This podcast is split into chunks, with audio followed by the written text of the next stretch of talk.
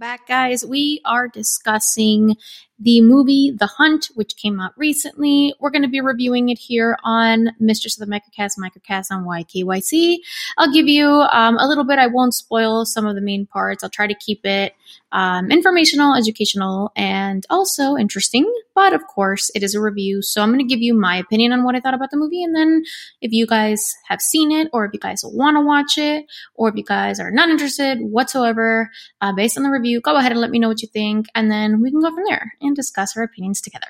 So, uh, movie starts out with uh, people aboard a plane, and it's uh, what you think of elite people. You know, they're fancy schmancy, drinking wine, champagne, eating caviar, being all uppity, hoity-toity, and um, we realize that they have people on board under the aircraft.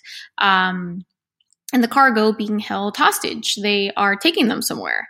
Um, and they're like bound and gagged. So that's how the movie starts. So you kind of get this idea that these elite people are probably going to be doing some, you know, torturous, harmful things to these people.